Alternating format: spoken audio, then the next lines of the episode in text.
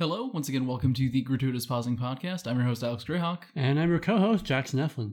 Thank you for joining us this week as we enter our second creature feature for our monster bracket. This week we will be discussing 2001's The Mummy Returns, as well as 1994's Interview with the Vampire.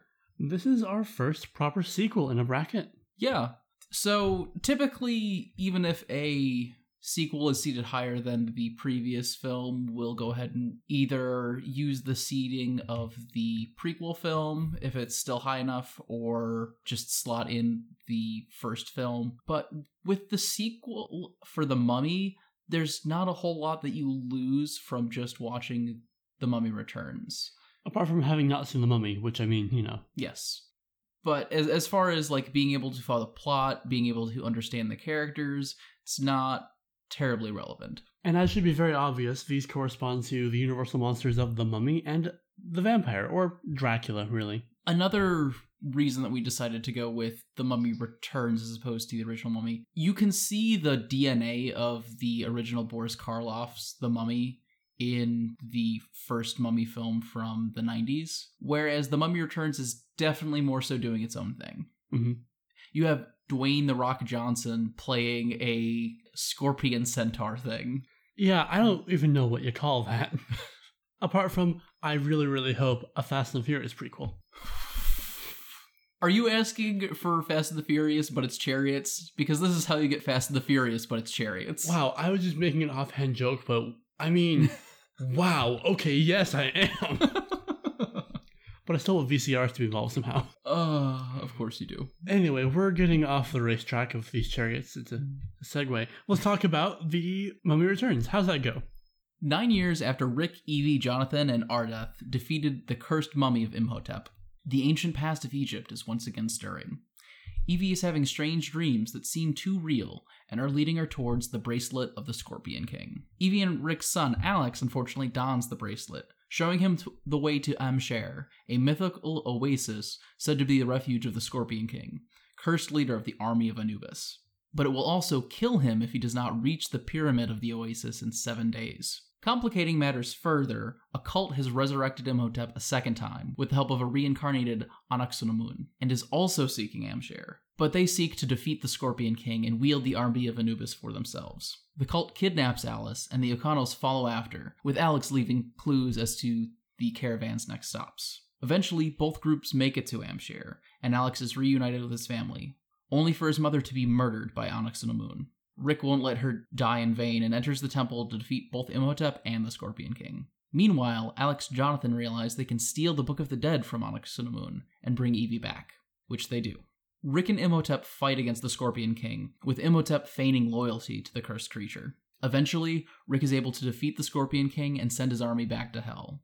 The temple then begins to collapse, and Rick and Imhotep cling to the edge of an abyss. Evie risks her life to save Rick, but Anck-su-namun does not do the same for her lover. Imhotep accepts his fate and falls to hell. The O'Connells escape, and Jonathan snags a giant diamond for his trouble.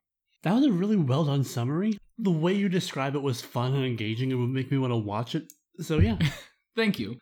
This picks up, like you said, nine years after the first movie, but you don't need to have seen it to kind of have a sense of what's going on. They do a decent enough job of giving you a sense of who these characters are and what they're about. Yeah, and in fact, Evie has changed quite a bit from the original film. She's a bit more of an action hero. hmm But I mean, that definitely makes sense with her moving from a librarian in the first film to being involved in this relationship with adventurer Rick, and she wants to raid all these Egyptian tombs. Considering the things that live in said tombs in this universe, it makes sense that she would probably pick up some combat experience. hmm You get the sense they've been kind of at this basically constantly since the last movie came out, and I guess they stopped to have a kid, but and probably not for that long. Certain that child was born in a pyramid or something. And while you don't get specifics of what they've encountered, you get the sense that they've had a number of, of adventures that would probably make for a really fun, like mid cool comic or whatever. Mhm. The film also does a really good job of just giving you a sense of who these characters are without even any dialogue. You can see it just in what their actions are showing you. A perfect example of this is early on in the film, Evie and Rick are moving through a tomb and there's scorpions all over the floor. and Evie is very deftly stepping and dodging around them to avoid stepping on them, and Rick just doesn't care. He's stomping all over the place because they're just scorpions. Which is good. He's going to be very fed up with scorpions by the end of this movie. hmm Yeah, we have the really great duo of Rachel Weisz and Brendan Fraser, who are good actors in their own right, and they have really great chemistry with each other. They're phenomenal. I would really love to see them as a pair in something else again. hmm Like a procedural drama, or maybe they're playing Zeus and Hera or something. I don't know. Take your pick. hmm And then rounding out the cast, we've got John Hannah as Jonathan, Evie's deeply useless brother. Sorry, we must be in the wrong house. I thought you said this was your house. No, I didn't. He gets a little bit flanderized this film in comparison to the first, but the comedy that he brings is so wonderful that I don't care. Yeah, I mean, everyone's a little bit flanderized here, but it's still a fun time. yeah. And then we've got uh, Oded Fehr as Ardeth Bay, a prominent member of this ancient secret group of warriors who keep the mummies from rising ineffectively.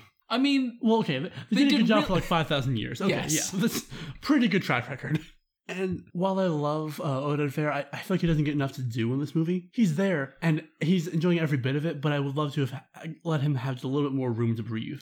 They also like weirdly create this whole separate B plot for him where he has to go fight the army of Anubis as it's rising while everyone else is at Ahm Shere fighting the Scorpion King. And it kind of feels unnecessary to the whole plot and it was just we want to really have a lot of action sequences with Oded Fehr slicing people with a sword. Which I'm not going to complain too much about that. Like there's some really cool sequences. Also, throwing it out, this gives us in 2001 a story about a, a group of Muslims who were kind of the, the big heroic army in this narrative, which is actually really cool. We wouldn't really get much like that until, I guess, Infinity War with, you know, all those disposable people from Wakanda. Yeah. Yeah.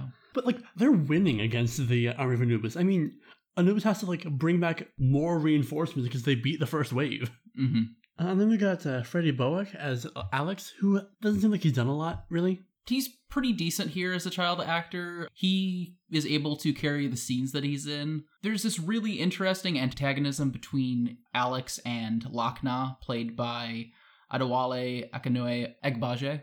And while it does boost Alex for the film and make him a more interesting of a character, it unfortunately weakens Lock-Nah as he is having this battle of wits with this eight-year-old.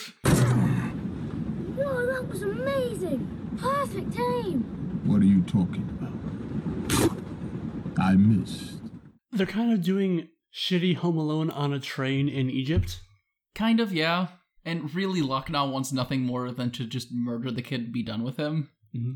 I think if I had to like make one change for the film, it would be for them to have either a rivals to friends dynamic or for that character to be faded to the background and do some sort of Captain Hook and the Darlings kids from Hook dynamic. I think those could have been more interesting and might have given Yeah. us more for them to do.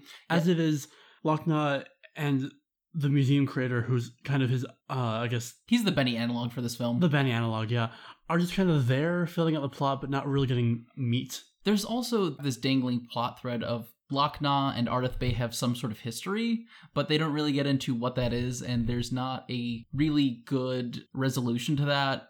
Ardeth kills him, but it's it just feels kind of hollow. Former lovers. Sure.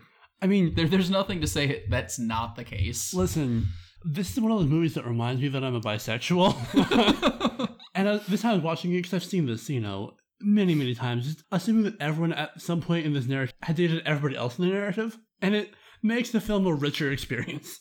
And speaking of former lovers, uh, we meet Izzy, an old friend of Rick's, who has a dirigible. She's faster than she looks. Oh, Izzy. I do appreciate that the sequel has found some prominent roles for people of color. It is unfortunate that they are like we've already talked about the problems with Lock-Nah, and Izzy is kind of playing second fiddle to Jonathan. Yeah, they form a sort of comedy duo thing, but Jonathan, you know, has a more established character, so they kind of give him more to do. Yeah, and unless they're in the dirigible, Izzy is nowhere to be seen. He has that unfortunate thing where somebody had to make the pilot character, and that means that all their stat points went into pilot skills. hmm I mean, he's still funny. He has lots of great bits, and you get the sense that he has had just as rich and, and varied as life as Rick and Evie have. Mhm. Yeah, that's one thing I really do want to praise this film for. Is it it makes the world feel lived in. All of these characters have very rich histories, and while we're not getting to them in this film, it's definitely hinted at that they exist and there are other stories to explore. So in the first film, we just had the mummy and all the stuff related to him as kind of the only magical thing in this world that we were aware of. Other stuff was maybe implied or suggested, but nothing more. Whereas here we now know that there is the mummy and also the scorpion king and that kind of implies this much richer world full of other stuff which winds up being true if you've seen the scorpion king prequels or the mummy 3 but don't make bad choices I can recommend the first Scorpion King movie as a fun schlocky B movie, but nothing more than that. And I have not seen any of its sequels or prequels. Do not watch The Mummy 3 Tomb of the Dragon Emperor. It is bad. hmm But we're not here to talk about that movie. We're here to talk about Mummy Returns. A lot of things happen in the narrative, a lot of like characters moving around to different places, and at one point someone says, Ardeth, what are you doing here? Perhaps explanations are best kept for later. and we never go back to that, which I think is a, a really good way for the movie to be like, don't worry about it. It's fine. Yeah, this movie knows exactly what it is about. It is not here to have a airtight plot. It is not here to be mythologically accurate. It is just here for big dumb action hero set pieces. Like, point they're outside a museum trying to stop a dark ritual and it doesn't work out for them, so they have to run away. And outside, Jonathan and Alex have broken the car, so they had to steal a bus. So we have this really fun fight scene on a double decker bus with mummies and stuff. And it's really fun. They do a lot of stuff with the geography of the bus, the geography of London. It looks really good. A lot of it looks practical or practical aided by CGI as opposed to like a just CGI slugfest, and it works out really well. Not all that much happens in this thing. It doesn't need to be there per se, but it's still fun. I still had a good time with it, and it's you know a fun fight scene. Yeah, if you look at some of the critical reviews when this film came out, a lot of people were very upset with the very junk food nature of a lot of the action sequences that were kind of just there for indulgence sake. But they're so fun and they never drag. There's always something interesting going on with them. It reminds me a lot of the Pirates of the Caribbean movies that would come out not much longer after this. In that, sure, some of the action scenes go on longer than they strictly need to, and they're kind of just there to be like, hey, what can we do with this premise and this curse? But, you know, I'm okay with that. Mhm. The bus ride scene is also capped off by Ardeth Bay going, This was my first bus ride. Well, I should be more specific. That scene ends with Ardeth Bay saying is my first bus ride, but the sequence ends with Alex being kidnapped and Evie and Rick reacting to that, and the genuine fear and remorse and anger in their eyes makes me really believe in them as parents. I 100% believe those characters, and a lot of it comes from the facial expressions and the body language. Speaking of couples and romance, one really interesting thing that this film absolutely did not need to do to be successful and is kind of playing against type for it anyway is the tragic romance between Imhotep and Anck-su-namun. Ah. they include it and it acts as this finality to Imhotep's character arc. We see his history in the previous film of these lovers who can't be together because a king is in the way. They betray him, and that's how Imhotep ends up where he is. Most of the first movie is him attempting to resurrect Anck-su-namun using Evie, and then here we start the film off with Anck-su-namun already being reincarnated, actually played by the same actress who played her in flashbacks in the previous film. And we see the rekindling of their relationship, and as the film goes on, we see how it pales in comparison to that of Rick and Evie. Mhm. But also, you still believe their romance up to a certain point. They have chemistry. They're kind of on the same level of this whole, like, our love spans time thing. Really, the only instance where they falter is where Anck-su-namun is not willing to risk her life to save Imhotep.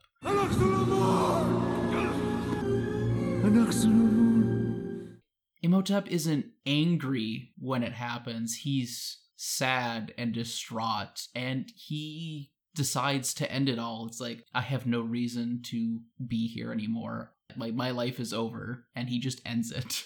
It's a really heartfelt moment. it's the end of the climax scene, and it's a really affecting scene. Even just at the very end of this, these characters' plots, it really deepens how much you feel about them, and I think it's a really important thing for our antagonists. It doesn't redeem Imhotep in any way, but it does humanize him, and that's important. Especially when you're dealing with someone who we consider a monster, like this is a mummy, this is a supernatural being. He has to consume the flesh of the living in order to restore himself. He has all of these weird mystical powers. But I think that's one of the appeals of the mummy and also vampires is that they are monsters who still have, to greater or lesser extent, all of their human emotions, and that complicates our understanding of what humanity is and what monstrousness is. Exactly. That's what the heart of monster movies are all about is exploring that dichotomy or lack thereof between monsters and humans and we saw that very effectively with uh, The Shape of Water last week and this is kind of just a continuation of that. We've been praising the cast, speaking of which, uh, Arnold Vosloo and Patricia Velasquez for, for Imhotep and Anck-su-namun. But I will throw it out there. A lot of the cast is very white, playing characters who would definitely have been black at this point in Egyptian history. You kind of hand wave that in the first movie because we didn't really know when exactly in Egypt's history this was taking place. I don't think. I could be wrong. Well, Imhotep is an actual Egyptian architect, so we did know. I assume it was just like the same name, not the same person, because you know, Fair it, enough. It was, it was a high priest, and there was a point in time when Egypt's rulership was mostly people from Greece.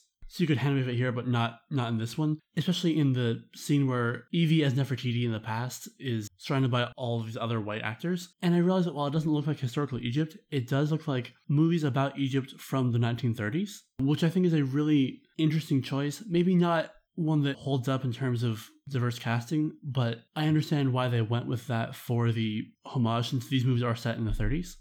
And admittedly, if they had cast a lot of black actors for their Egyptian characters, that would mean a lot of white protagonists and black antagonists, which, which would, would be its own kind of not great. So what I'm saying is all black remake of the Mummy series.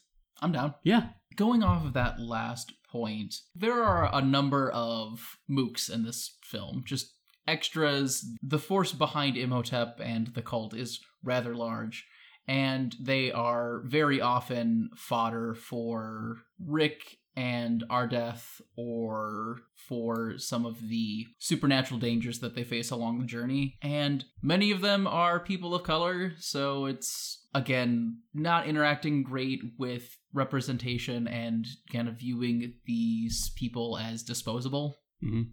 On the other hand, we do have the army of the Medjai who are also mostly people of color and who are heroic. And while we do see some of them fall in battle many of them are still standing after the first wave of the army of anubis mm-hmm.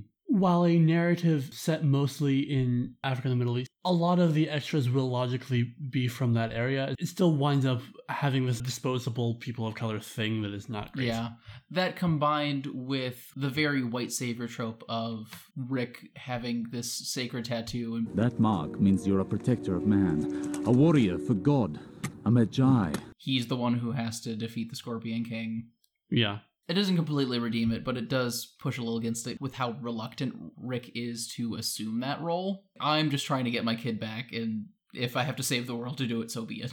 hmm While Rick has ethics, none of them are particularly derived from any religious standpoint. I think the most religious perspective we get from any of our protagonists is at one point Jonathan is saying, She's gone to a better place. You know, like it says in the good book. And I cannot believe that Jonathan has ever set foot in a church, and he needs to go to confession. Let's talk about Interview with a Vampire. With the vampire. Oh, with the vampire, yeah. I've always thought of it as Interview with a Vampire.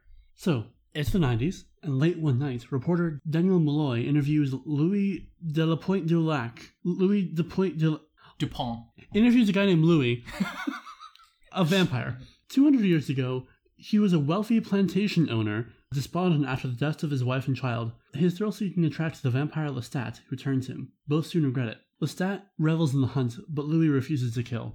To entice Louis to stay with him, Lestat saves a little girl, Claudia, from the plague. They play at being a family, but Claudia can't grow up even as she grows older. Her anger at her unchanging immortal state helps pull Louis away from Lestat. Eventually, her attempt to kill Lestat fails, leaving his beautiful face decrepit, and Louis sets him on fire. His fate is left unknown as they flee for Europe. They go looking for other vampires and eventually meet Armand and his vampire theater troupe. Louis is drawn in by Armand's promise of answers to all his existential questions, but Claudia is afraid of losing him. But then, when the vampire theater troupe learns that they broke the highest law, vamp may not kill vamp, They sentence Louis, Claudia, and Claudia's new mother, Madeline, to death. Armand saves Louis, who kills every other single vampire in Paris, and rejects Armand because he didn't save Claudia, before heading back to the New World. A century passes. Eventually, Louis winds up in New Orleans and runs into Lestat, still decrepit, but is no longer tempted by him. As he conducts his interview, Daniel begs Louis to turn him, and Louis is frustrated that Daniel hasn't learned anything. Daniel flees, flustered, only for Lestat to swoop down upon him and offer him the choice to become a vampire as the film ends on a cliffhanger. Where do you want to start with this? Because there's a lot of different entry points here. I'd actually like to start at the very beginning of the film. So we open on modern day San Francisco, and there's this eerie choral music. And the juxtaposition of those two is incredibly jarring. Mm-hmm. But because it's so jarring, it does a really good job of setting the tone of the film. Mm-hmm. Eerie, off kilter, things out of joint. These two time periods don't match up well, and that's kind of what the whole film's about. Right. We also open with the title card Screenplay by Anne Rice. And you could definitely tell that this is based off of Anne Rice's work. They include a lot of her prose in this, which, I mean, of course, it's, you know, one of her seminal works and it's very beloved by a certain group of people. But there are times where it sounds like a trashy romance novel. I love you still. That's the torment of it. Who will care for me, my love? My dark angel, when you are gone. Listen, if you look into how the other books go, it, it's not not a trashy romance novel. The Vampire Chronicles that uh, this is a part of oscillate between like epic high fantasy and erotica. And I don't want to poo-poo erotica or anything like that. It's it's a perfectly valid genre. But sometimes the juxtaposition gets kind of silly um, when when we're dealing with like the devil doing a Dante's Inferno on Lestat, and then he has to go find some aliens to help him fight an, a fallen angel and stuff. It, the stories get kind of goofy. I mean, most series, as they go longer, and especially if they're not plotted out beforehand, tend to get kind of goofy. Yeah. I have mixed feelings on Anne Rice. On the one hand, she did write a lot of queer men into literature fairly early on, but on the other hand, she's very adamantly opposed to fanfiction writing, which had a detrimental effect on fanfiction writers for a long time. Oh, yes. So, yeah. A thing that I want to point out, because you mentioned this is, has a certain, like, erotic tone. Lestat is here played by Tom Cruise. A potential choice for Lestat was going to be Cher. Interesting. Anne Rice was worried that Hollywood wouldn't adapt the film if it was so homoerotic, so she re- rewrote Lestat as a woman. And then the studio undid that. I don't think they unwomaned Lestat as much as you, you might expect because, wow, this is a very gay movie. Yes.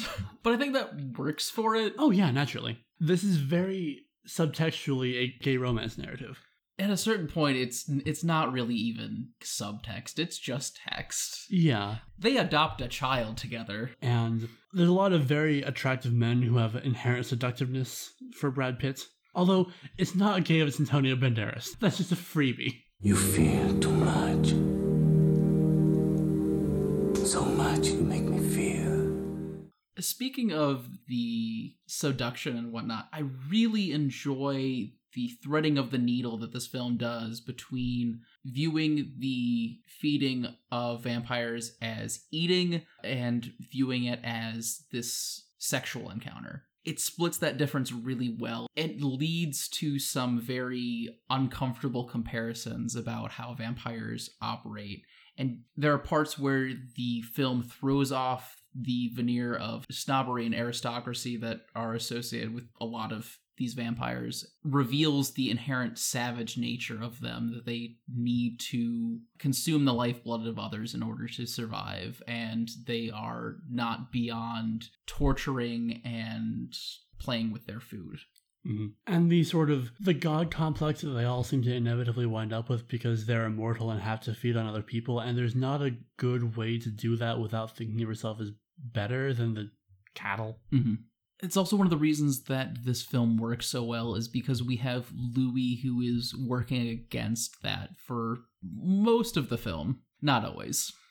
I understand what you mean by it working because that is definitely a big part of the narrative struggle. But also, Louis was already feeding off of people long before he was a vampire. He owned slaves. That's very, very true. he spent a long time being like, ah, I will go to hell for being a vampire. I am damned for being a vampire. And not, ah, I will be damned for owning slaves. Yep. it's not commented on and we talked about how it would be interesting to see the comparison of the nature of a vampire to the nature of a slave owner done by someone who should handle that not us someone else Mhm. could do a really good job with that i'm not saying this is the right place for it but they super don't mention it because they don't Yeah. really want they don't want louis to be a bad guy Yeah. And unfortunately, the nature of the discourse when the book was originally written in the mid 70s is just, just we weren't quite examining how we portrayed slave owners wide enough as we probably should have. Mhm. or at least white authors weren't Yes. but also a lot of people wanted this movie to be gone with the wind Oh boy. Uh, there's a lot of people who talked about it in these kind of gaudy, epic, high romance, long narrative things. Anne Rice was upset because Tom Cruise was no Rhett Butler. So the analysis of Louis' role in slave ownership was not going to happen from anybody making this movie. yeah. That's not the only reason I have a hard time taking Louis seriously, but also, like, I'm often sort of bored with his I shall not kill, I am a monster thing because it isn't fun to watch And with Tom Cruise as Lestat is having a good time. I'm not saying that an actor who's having fun makes their character morally valid, but I am saying that it makes that character more enjoyable and more sympathetic in the moment, if only because at least he's happy. There's also another big problem with setting Louis as this aside from all other vampires and how he operates ethically and morally. At one point in the film, Claudia is surprised that Louis at one point fed on rats. Rats. When did you eat rats, Louis? And this is after some 30 years that Lestat, Louis, and Claudia have all been together as a family. So we have no idea how Louis is feeding for those 30 some years. I mean, we see some montage of Lestat and Claudia devouring people, clearing out entire homes. Like you have half a dozen coffins coming out of these plantation homes. Good visual. Yeah. But it undercuts Louis if he is not living up to those ethics and morals that he set out to begin with. Right, and I mean, like, I'm all for a narrative about someone who goes on and off the wagon with the thing that they're moral about. That is a valid way to write a moral arc for a thing. Yeah, but it just ignores the question of him falling off the wagon or not. Right, like that's the like main arc for the first act, but then Claudia shows up and we just don't see that. And we don't see like there should have been a very impactful scene of him giving into the whole I eat people now thing. That There's no- should have been a thing. Yeah, there's no resolution there. hmm By the time we get to the present day, as it were, he, at the beginning, says that he was intending to eat the interviewer Daniel. What were you gonna do? Kill me, drink my blood, all that stuff? Yes. So obviously he's abandoned all that. Yeah.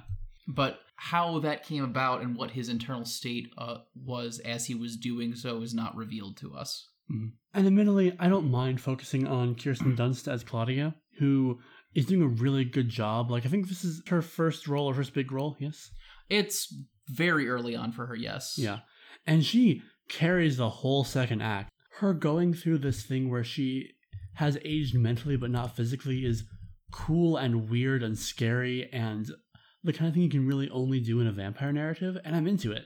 Interview with the Vampire was definitely Kirsten Dunst's like big breakout role. She had a few minor roles before that, but this was big and she she blows it out of the water. She's doing great here for an actress. I think she's like 12 at the time. hmm give or take, yeah. Yeah. Then she goes on next year to be one of the main characters in Jumanji. Wow, that was Kirsten Dunst, wasn't it? Yep. Huh. There's a really fun scene that kind of drives home how unchanging she is, where she tries to cut her hair to look a little bit more adult, but it all just grows back in a moment. These vampires have unusual rules, but I'm here for them. It's definitely interesting, like, whenever you're watching a vampire movie and figuring out, okay, what rules are all of these vampires operating by because we see their reflections in mirrors, we see them able to cross running water. They're okay with crosses. Yeah. Actually, I'm quite fond of looking at crucifixes. They can't do sunlight at all. Mm. They don't seem to actually eat or drink anything but blood. Although uh, at one point Louis is able to shed a tear and it is not blood. hmm And also, some of them can read minds, some of them can fly. They're on that Twilight thing where all the vampires have different superpowers. Mm-hmm. Although one thing that's really weird when Louis first changed, he's like looking around and then there's this statue that like opens its eyes and like blinks at him and they don't do anything with it. It's just kind of there. And I get that it's supposed to be like, oh, he's viewing this world in a completely different way now and seeing things that he never could have seen as a human, but it's still just so bizarre and out of place. Yeah. I kind of took that thing, he's just tripping balls. While we're talking about the vampires, I will say I really appreciate the pretty subtle makeup for a lot of them. It gets the point across without being too dramatic. I will say, for the most part, I think the blood is a little too watery. I want it to be thicker. But I get that a lot of the effects that they needed to do would have been more difficult if that were the case. yeah, but also this is a big budget movie, and it's 94. We, we can do blood now. We have the entire slasher genre of the 80s to figure out how to do blood right. Yeah, I mean, we had it figured out in Psycho. Chocolate syrup. Perfect. I mean, it does require you to change around the formula if you're not shooting in black and white, but Eh. Speaking of money, it's never really addressed where all these characters get money from to live these kind of rich, decadent vampire lives.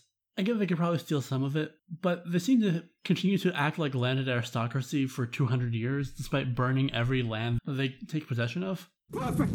Just burn the place! Burn everything we own! Well, Louis burns down his plantation, but then he goes to live in New Orleans with Lestat, and I guess he has some home there, or they acquire one with Claudia. And most of their hunting is done in the upper classes, so it would be relatively easy to acquire some wealth that way. Yeah, And the vampires in seduction, a they might even just be able to get some of their victims to quote unquote willingly sign away some of their possessions to them. I could see that. Or like will it away and then you know just come back 20 years later so it's not obvious what happened. Yeah.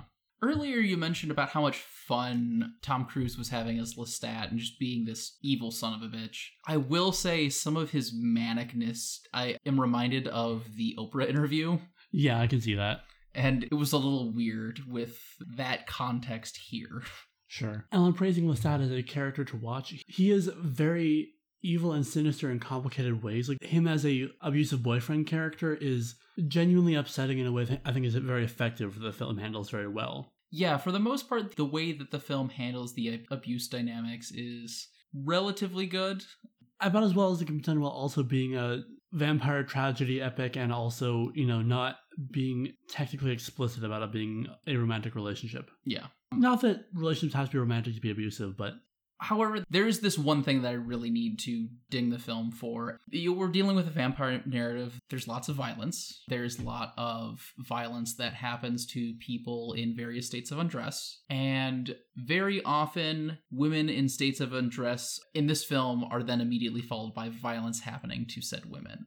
And it is incredibly consistent. And it's really, really unfortunate because they could have easily swapped in some men for those scenes and it would have been fine. Mhm. It's pretty clear that when they don't have high society targets, the vampires tend to feed on people who are underprivileged, so slaves and sex workers, which is not great. It is realistic. I can totally see that being a thing. That could be a good metaphor for how things work, but it's never really addressed. It means there's a lot of violence against slaves and sex workers that isn't given the weight it deserves. And especially when earlier in the film, when Lestat is talking to Louis about like his first kill and getting that all sorted, they specifically seek out targets that have committed evil acts. They're seeking out two people who conspired murder on someone. She had that gorgeous young fop murder her husband. She blamed a slave for his murder. Imagine what they did to him. Evildoers are easier, and they taste better. And then all of the other victims seem incredibly innocent. So it kind of just blows that whole facade out of the water. We're talking about the vampires looking at them as abusive boyfriends and the way capitalism is to underprivileged people, but there's another entire lens to look at Lestat in this narrative. Louis is wallowing in his grief at the death of his family, and then Lestat comes along and allows him to live in this place of wallowing forever. And I think the underlying message of the film is don't let yourself wallow, don't let yourself give into the indulgence of grief, and don't carry that onto other people. That's not healthy, that's not a good choice. You should grow and move on, and that's better, and that's how you be a better person. The arc that we see for Louis is not being as sad anymore, not having all this grief and self loathing. And when he rejects Lestat, he's rejecting this grief and trauma that he was wrestling with, which I think is a really valid arc. And I think that's a really good way to do that because I'm a fan of using monsters as a metaphor for broader underlying things. That would work better if Lestat was ever able to die. Yeah, well, I mean, he is. Pointy stick, bright light. Y- yeah, but they try to get rid of him a number of times in the film and he keeps coming back. Yeah, but in the same way, sometimes grief doesn't actually stop being a thing. You can leave it somewhere and only revisit it when you want to, as opposed to it f- uh, following you around all the time. That honestly is a good segue into my next point and the problems I have with the ending of the film. Oh boy! So, I had seen this film once before, but it was at a party with a lot of people, so I- I'd only seen bits and pieces. And I didn't quite remember it fondly, but I kind of chalked that up to just like missing important plot points and not paying attention. And then I saw the ending and I remembered why I did not like this movie. And the ending just seems to come out of nowhere. So, Louis finishes his story. Daniel is enthralled with him and wants to be turned into a vampire. And Louis like, Did you not pay attention at all? And scares him off and he runs away. And he's driving away. He puts the audio cassette in his car stereo to listen to. And then Lestat pops in in the back seat. Just shows up. And he utters the same line that he said to Louis is like, Don't be afraid. I'm going to give you the choice I never had. Feels so weird because last we saw Lestat, he was hunkered down in this abandoned cemetery in Louisiana, New Orleans. But the interview was happening in San Francisco. And when Lestat shows up, he's still dirty and raggedy and wearing his like plantation garb when he jumps this dude in his convertible. It doesn't make any sense how Lestat could get halfway across the country still in that garb and it's so dumb. In the book, Daniel is actively seeking out Lestat, which makes way more sense and it, it removes all the logistic problems. It makes way more sense and I have no idea why they decided to change it.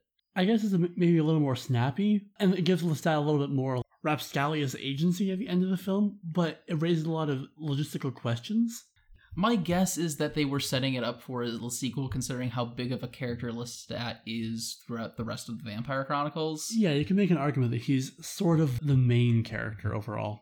But unfortunately, the ending just does not work for what the film is trying to accomplish with most of its themes. hmm Especially since, sure, Daniel's getting a choice, but his choice is be turned into a vampire or probably be eaten. There's not a good outcome here. You would think the point of the film is that choosing to not be involved in this at all and live out in the daylight is the good option, but that's not going to be a thing. hmm One last thing. The film is dedicated to River Phoenix, who was going to play Daniel Malloy before he you know, tragically died like a few weeks before filming is due to start, which sucks. But apparently Christian Slater donated basically everything he made from the movie to the, the charities that River Phoenix was a fan of, which I'm here for. Good on him. Solid. I think I'm ready to move into movie monster magic. We do have some interesting effects going on while Louis is assaulting the crypt below the vampire theater uh, with like the fire and like the decapitations and whatnot. That's kind of fun. But when you compare that to all of the ridiculous action sequences we get in The Mummy Returns and all of the effects going on, it's really a pretty one sided contest. There is some wire work in Interview with a Vampire that hasn't maybe aged all that well. Mhm. However, while there are a lot more effects in The Mummy Returns, not all of them hold up. The Mouth of Water is okay, it's a little shaky, it's a little rough, but I think we'd be remiss if we didn't specifically call out the monstrosity that is Dwayne the Rock Johnson as the Scorpion Centaur thing. The scorpion bit doesn't look terrible. It's not amazing, but it's also a giant scorpion, so it's basically just a very shiny carapace. It's not hard to render that kind of thing. Yeah. And the you know design is pretty cool. We got Yeah. two giant scorpion claws and a Yeah. scorpion tail. We actually have four scorpion claws. So we have two claws on the scorpion body part. They're like the big kind of crusher claws. And then the humanoid upper half, instead of having hands, also has like smaller, more maneuverable claws. He has a very hard time hugging. You could also say that he has a lot more opportunities to hug various individuals because he has more things that can like wrap around people. That's, that's true. That's true. But unfortunately, the face. The face and the skin are just not good. and And it's a pity because this is like the big climax monster. yeah. And I'm not sure how much of it was just over budget, not enough time, and how much of it was the limitations of technology. Right. And it's really unfortunate because a lot of the similar effects that are used on Imhotep when he is still regenerating are incredibly solid. Yeah, he is a good blend of still living flesh, but also that flesh has been like mummified and decayed. We don't see it here, but there's a great shot in the first one where a beetle runs up through his neck, out his cheek, and then he eats it. And it's so gross. I love it. And those scenes work really well, and we have a lot of other like small good bits. The way the magic looks is often pretty cool looking. It's often very ethereal. We have some cool stuff where past and present start to get a bit wibbly. The way they fade into and out of each other is really pretty to look at. Even while the Mummy Returns has lower lows, it also has higher highs and is in general more visually impressive. hmm And the Army of Anubis looks pretty good. They're not amazing, but they still look pretty good for 2001 crowd CGI. This is around the same time when the technology was being created, like mostly for Fellowship of the Ring and that kind of thing. So I think The Mummy Returns wins. I'm not sure how the point value system is, is being done for Monster Movie Magic. I feel like somehow the numbers don't add up, but I'm okay with Mummy Returns winning for just some truly magical effects. It, it's very subjective what we're doing here, and I'm fine leaving it as being subjective, but I would also tend to agree that The Mummy Returns probably, in general, has better monster movie magic. But that does bring us to our final vote. And it's a little hard. I think both of them have flaws. Both of them have things I really like. I'm gonna say The Mummy Returns has characters I love more. that ending really frustrates me from Interview with the Vampire, and I just have more fun with The Mummy Returns. Yeah, It's very schlocky and B movie, but that's also the energy that the original Universal Monster movies brought to the table. I think Interview with a Vampire is maybe a better film, but I think The Mummy Returns is more of a good movie than Interview with a Vampire is a better film, if that makes sense. Mhm. And it's not like the film aspects of The Mummy Returns are left by the wayside. We have some really great character building moments. This film is really good at show don't tell. That Imhotep thing, where the look in his eyes when he realizes that Anck-su-namun doesn't really love him all that much, it works. It's so good. hmm So, with that, the Mummy Returns will be resurrected once again, and Interview with the Vampire will turn to dust. Oh. We'll talk about that next time. hmm Well, not next time, next time. Next time, we're going to talk about The Sixth Sense and Wolf. If you wanted to catch that episode as soon as it goes live, make sure to follow us on Facebook, Twitter, Podbean, and Spotify. But until then, this has been the Gratuitous Pausing Podcast. Thanks for tuning in.